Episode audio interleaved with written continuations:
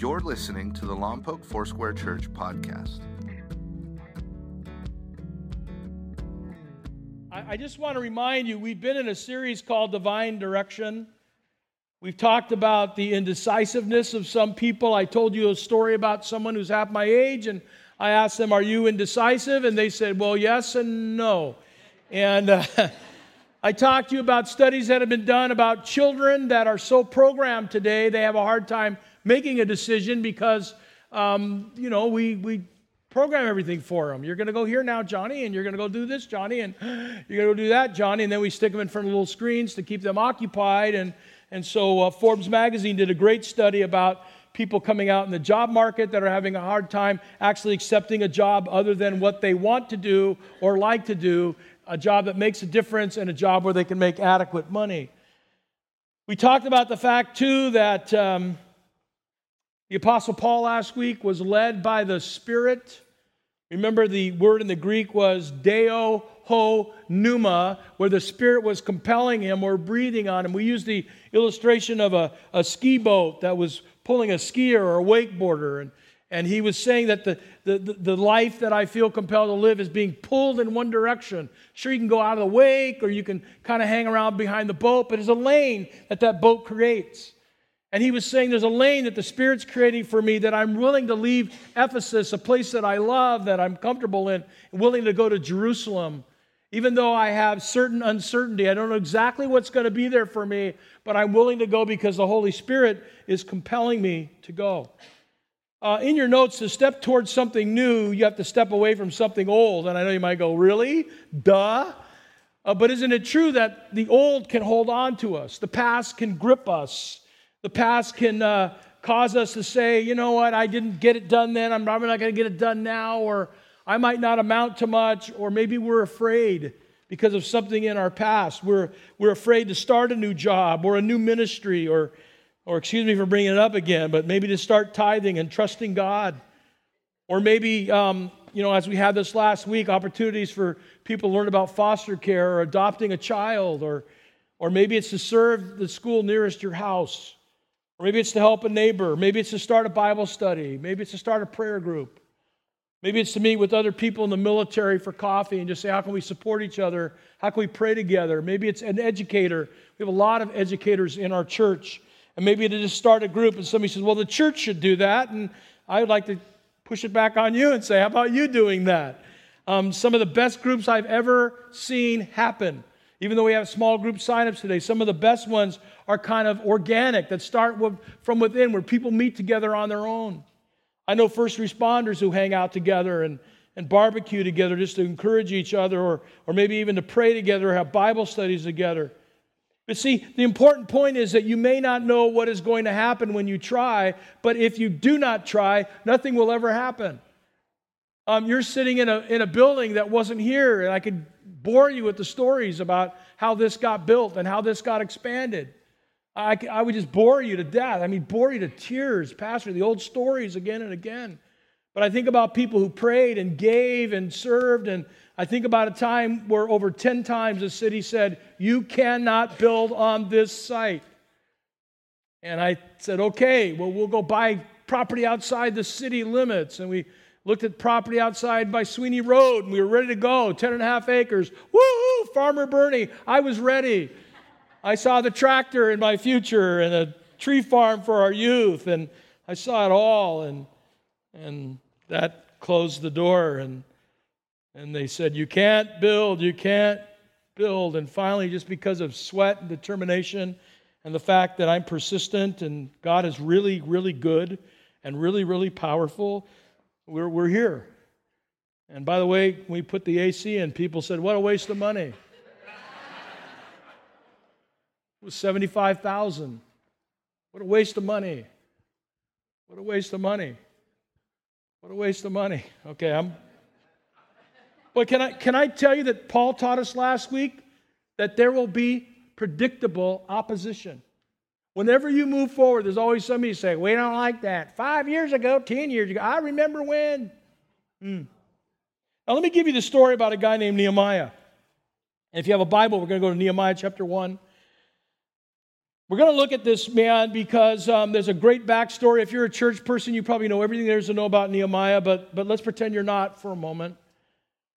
Um, he's going to the children of Israel who decided not to obey God, and God allowed the Babylonians to overtake them, to knock down their walls, to, to burn their gates, to ruin their economy, to tear down their temple, their place of worship. And 140 years now have passed, and they start to go look back at their Jerusalem. And they're embarrassed, they're disgraced. And if you understand Bible times, if you didn't have a wall of fortification, that meant you were open to every thief, every crook, anybody that wanted to come in and overthrow you. And so there was something in Nehemiah's heart. We're, we're going to call it a burden, a heavy weight, a calling. You ever heard that word burden? Um, it's where you can't sleep at night. It's where something inside of you says, I got to do something about the problem. I, I can't let it be the way it is. It might be your organization, your school, it might be your unit in the military, or, or wherever you serve. It might be your neighborhood, it might be your family, it might be your marriage. I, I just can't let things go the way that they're going. And there's something deep inside of Nehemiah that we're going to call this burden. See, your divine burden, that which your heart aches on behalf of God, often reveals something that God wants you to do. And I'm going to tell you this just a little fired up here. There's a lot of stuff going on in our community and in our world where we could simply say, I don't like it, but let someone else do it. And I've found of late, especially of late, there's not a whole lot of someone's anymore. There's not a whole lot of someone's. Well, someone will do it. Someday it'll happen. And pretty soon everything changes. Not always for the better. Sometimes you have to speak up. You might be the only voice. Sometimes you have to go to your kid's school and say, I'm here to volunteer. You can go and complain all day, but to show up and say, I'm here to help, that makes a difference. I was talking to a gentleman the other night. I went to the uh, Lompoc Braves game Friday night, took my grandson. We had a good time. It really wasn't a game. 42 to 7 against Nipomo really wasn't a game. I mean, when you've got, you know, three touchdowns in the first eight minutes, really wasn't a game. It was more like Lompoc was having practice, Nipomo showed up, you know what I mean? Oh, but I have to tell you, after the game was over, we went on the field, we got to see some of the players that we know so well and hug on them and love some of the families. And I, I saw these three guys from Nipomo. They were down and dejected. And I looked in the eyes of all three of them. And I said, hey, hey, forget the score. Now you probably say, well, forget the score. Yeah, forget the score. You were awesome. They had a couple guys run the ball. Now, it's not their fault that nine Braves were on them when they were running. yeah, nine to one odds. Come on, who's gonna, who's gonna win that? But they had some great players, and this one guy broke free for a touchdown. You should have felt the Braves fans. Oh my gosh. One touchdown, but it was it was it was it was a good run, and I got to look in his eyes and say, "Way to go, man! You you got moves." And he, I do. I mean, come on. And so, uh, you know, you, you got fired up. And while I'm there, a gentleman says to me, uh, Oh, yeah, did you hear about ASO? I said, What? He goes, They don't have enough coaches. Really? No one called us. And I thought, I don't know anything about soccer. I'd make a lousy coach, soccer coach. I make a worse referee, by the way, actually. I just, yeah. But, but I have to tell you this. I wonder, I wonder in, in the body of Christ in Lompoc, how, how many coaches might be there, people that are saying, I'm willing. I'm willing to step up. I'm willing to help. I'm willing to tutor a young person. I was reading an article um, about a guy, he's in his 80s, and he was a welder all his life, and, and he felt a burden for young people, so he started inviting them to his garage, and, and he had two kids come. And he said, If you guys will read the Bible with me and do devotions with me, then I will teach you how to weld. And so he's giving them the Word of God, and then they're, they're learning how to weld. And from two, now he's gone to 12. There's guys that are making backyard art out of metal, and, and other kids are taking bicycle frames and redoing them. And one guy brought a motorcycle in, and they're actually re, refabricating this whole motorcycle um, from welding. What's happening? This older gentleman who thought, well, you know, I'm in my sunset years, whatever that means.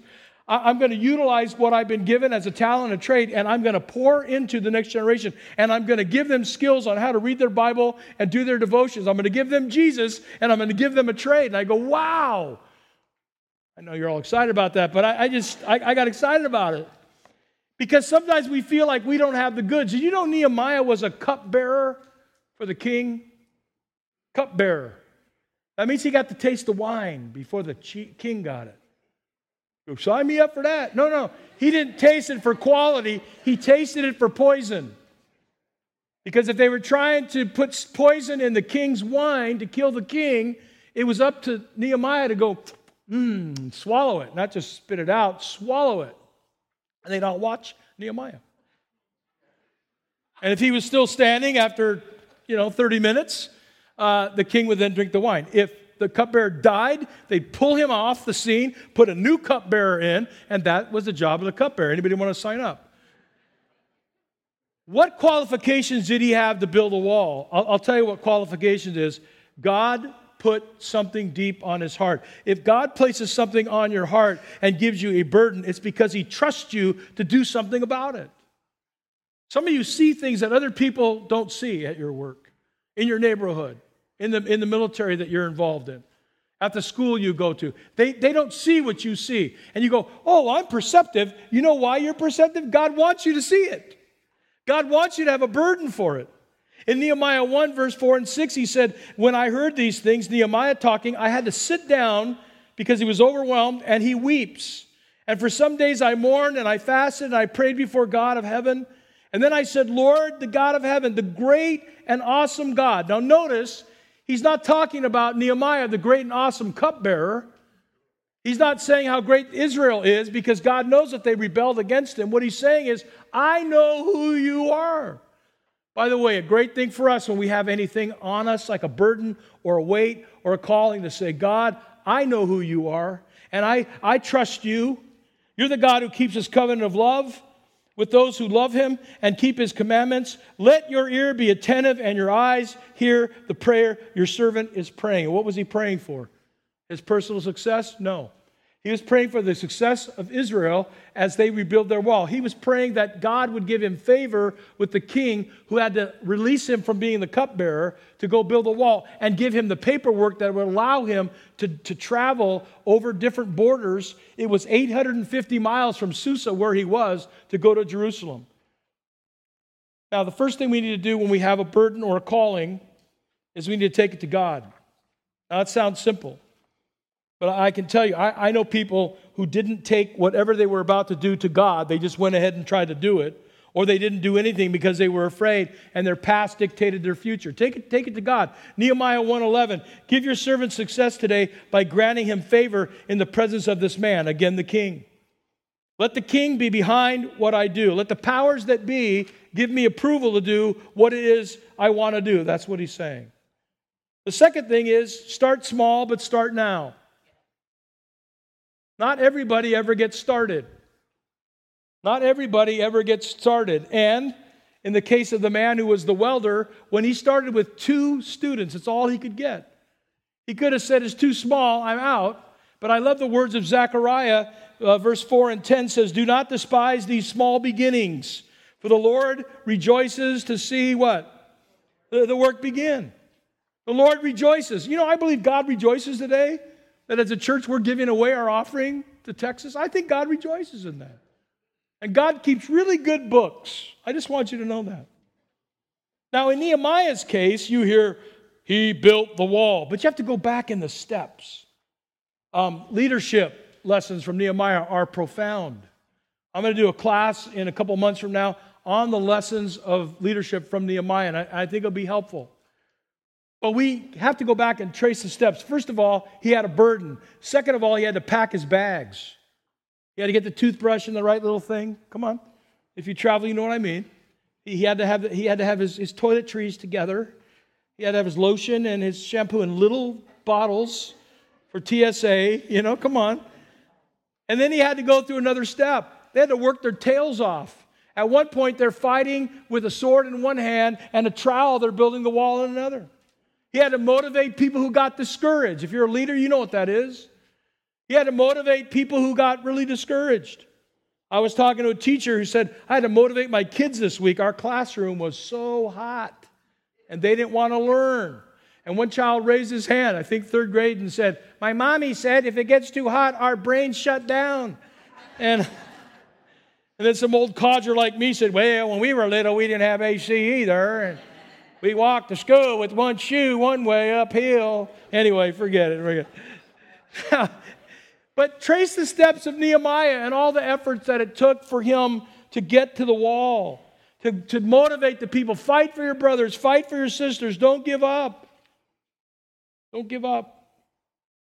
If you take the steps back, it's an 850 mile trip. Don't give up. I met with a, uh, a pastor some time ago who um, was trying to move their church forward. And remember, I said last week, everybody likes change until change happens. And uh, the words of great Mark Twain nobody likes change except uh, a wet baby. And uh, that's true too, right? And this pastor was telling me how every time they try to move forward, there's a group of about three people who say, We don't want to make change. And uh, I said, Well, what's, what's the history? And they said, Well, the last five pastors have had to face these three people too. I said, Well, how's that working for you? This is not working for me. I said, Pray really hard that those three people get blessed with lots of money and have to move. you don't want, you know, their demise happen. You just want them blessed. Like, pray they get blessed and move to Florida. And uh, you might go, Pastor, why would you say that? Be, be, because there are people who, whether they're in church or whether they, they, they, work where you work or whether they work for the city or they, they, they, they work in your firm or, or they're, they're, people that are around you, there are people that simply don't like things to go well. Have you noticed this? Yeah. Well, Nehemiah has this. Matter of fact, he's got to motivate the people in chapter 2, verse 17 and 18. I said to the people, You, you see the trouble we're in. Jerusalem lies in ruins and its gates are burned with fire. Come, let us rebuild the wall of Jerusalem.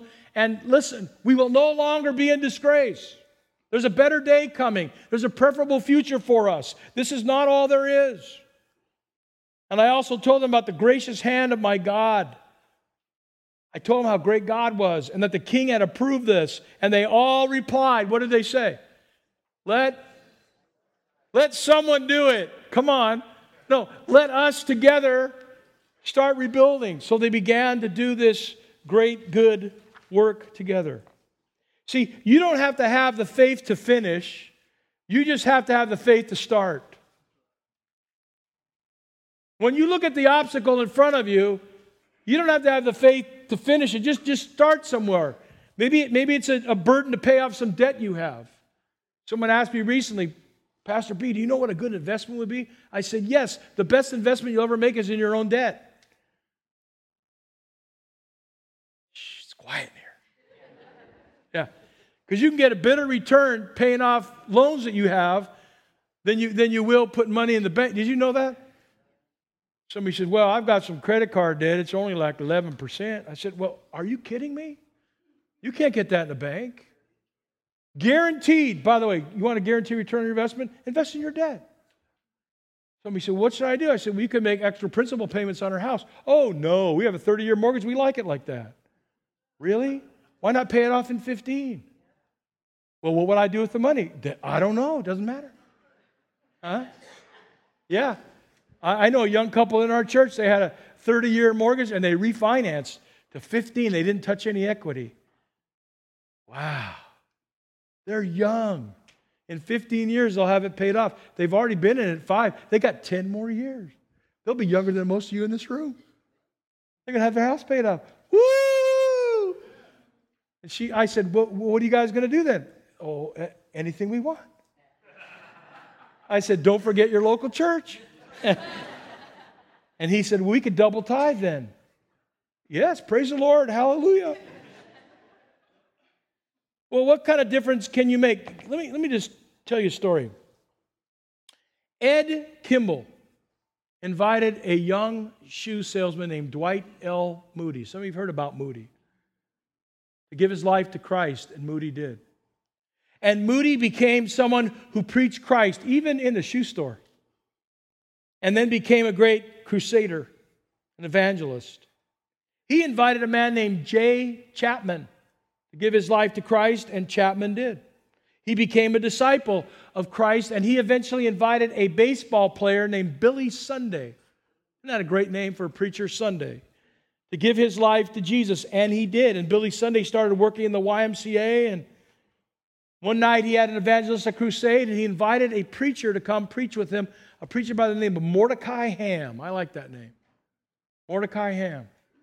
And Mordecai Ham got up to preach, and there was a young 16 year old kid in the back of the tent revival. His name was Billy Graham. And he gave his life to Jesus. and then in 1972 at the Texas Expo, Billy Graham got up to speak and call people forward to come to Christ. And he also said, I'm calling people forward who feel a call to go into ministry. And a dear friend of mine, some of you may know his name, he's actually preacher, Wayne Cordeiro. He was there when Billy Graham preached. He was 19 years of age. And, and today, at the young age of 65, Wayne has four Bible colleges, 129 churches he oversees, doing a phenomenal work, still writing books, still speaking to young leaders. All because one guy named Ed Kimball invited Dwight Moody to give his life to Christ in a shoe store. What, what can you do? What difference can you make? Just, just one person. Nehemiah was just one person. He took it to God. He had the faith to start, and as he did, God gave him the faith to finish. But then the next thing is we have to take the next step. Beyond whatever that first step is, take the next step. Nehemiah 2 19 and 20, when some Sanballat and Tobiah and Geshem heard about it, they mocked and ridiculed us. Remember this you will have predictable opposition whenever you do anything good for God. Some of the opposition will come from yourself because you'll, you won't believe yourself. You'll go to your husband or your wife, you'll say, honey, we are destined for greater things together. And one of you will say, yeah, right. Based on our history and come on. Or maybe you'll go to a teacher and say, This year is going to be my best year ever. And their teacher's going to say, Yeah, right. Or maybe you go to the coach, Coach, put me in. I'll do something good this time. Yeah, right. Listen, whenever you want to do something good for yourself, something good for your family and friends, something good for God, there will always be predictable uh, opposition. I'm telling you, it's everywhere. And it seems like this time we live in now, it raises its ugly head all the more. Throw out something positive, there's 50 people throw out something negative. And just say, well, that's okay. You guys are entitled to your opinion. I'll move on. And just, just keep moving forward in the midst of whatever that you face. Hey, what is it that you guys are doing? They ask. Are you rebelling against the king? Remember, he got the king's permission. I answered them by saying, The God of, come on, this is good. The God of heaven will, you want to talk about faith, give us success. We, his servants, will start building. And they made fun of the wall. They said that wall is so weak that if a fox walked on the wall, it would knock down. Think about this cupbearer. Think about his journey. Not only did he have to pack his bags, did he have to go see the king, did he have to believe? There was a moment where they had to set the foundation, the footings, had to compact the soil, and at some point, somebody had to set the first stone. I read the cupbearer's manuals. There's nothing about plumb lines, or level. It's about bond beam. It's about filling the block. I mean, this, this, this is archaic methods, but you had to know what you were doing. And not only did they do it, they built the wall in 52 days. And we could all say, okay, project completed. No, then they had to rebuild the temple. Then they had to rebuild the economy. Then they had to rebuild the culture. Then they had to rebuild a passion for God so this wouldn't happen again. Seems like the secret I want to share with you is that with God leading your life, with God providing your divine destination, you never arrive. You just keep going, keep evolving, you just keep becoming. I love Saint Francis of Assisi who said, Start doing what's necessary, then what's possible, and suddenly you'll be doing the, the impossible. Now, now, real quick, let me. Uh, uh, I know I've got three minutes, but I brought this board out here. Didn't have time last service. So the guys will go, Why'd you bring it out? So I got to at least do something for them. The, the, the, the first thing I, I want to write, is this is where it starts. And this is called discern. Discern what God is, is saying to you. Discern where He's speaking to you. What, what, what is the burden that's on your heart? What's the calling of your life? Well, I've just been doing the same thing I've been doing forever, and it, it's working for me. But, but is God calling you to something other, something more, something different? What, what, what, what's He calling you to do? And the second thing is, um, is people don't like this word. It's called planning. People don't like this word, but the old phrase was um, plan your work, then work your plan. Planning. Pl- planning. And under planning, um, what will my first steps be? What, what, what faith do I need to have to start? And then, and then who? Who can help me get where I need to go? What, what, what's, what's the calling that maybe someone else has as well that we can, we can link up in? Remember, when the question is asked, What does God want me to do? Here's what we said in this series Who is more important than do, and why is more important than what? You all remember that, right? Who is more important than do? In other words, who you are and who you're becoming is more important than what you produce. And I've been talking to some leaders lately and telling them, you've got to remind your organization that who they are is more important than what they produce. Because if character and heart and passion aren't there, we're going to produce stuff and we will grow weary in doing well and we will burn out.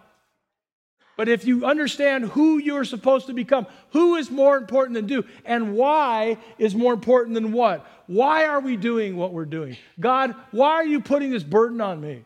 Not why, Lord, why me, but, but why?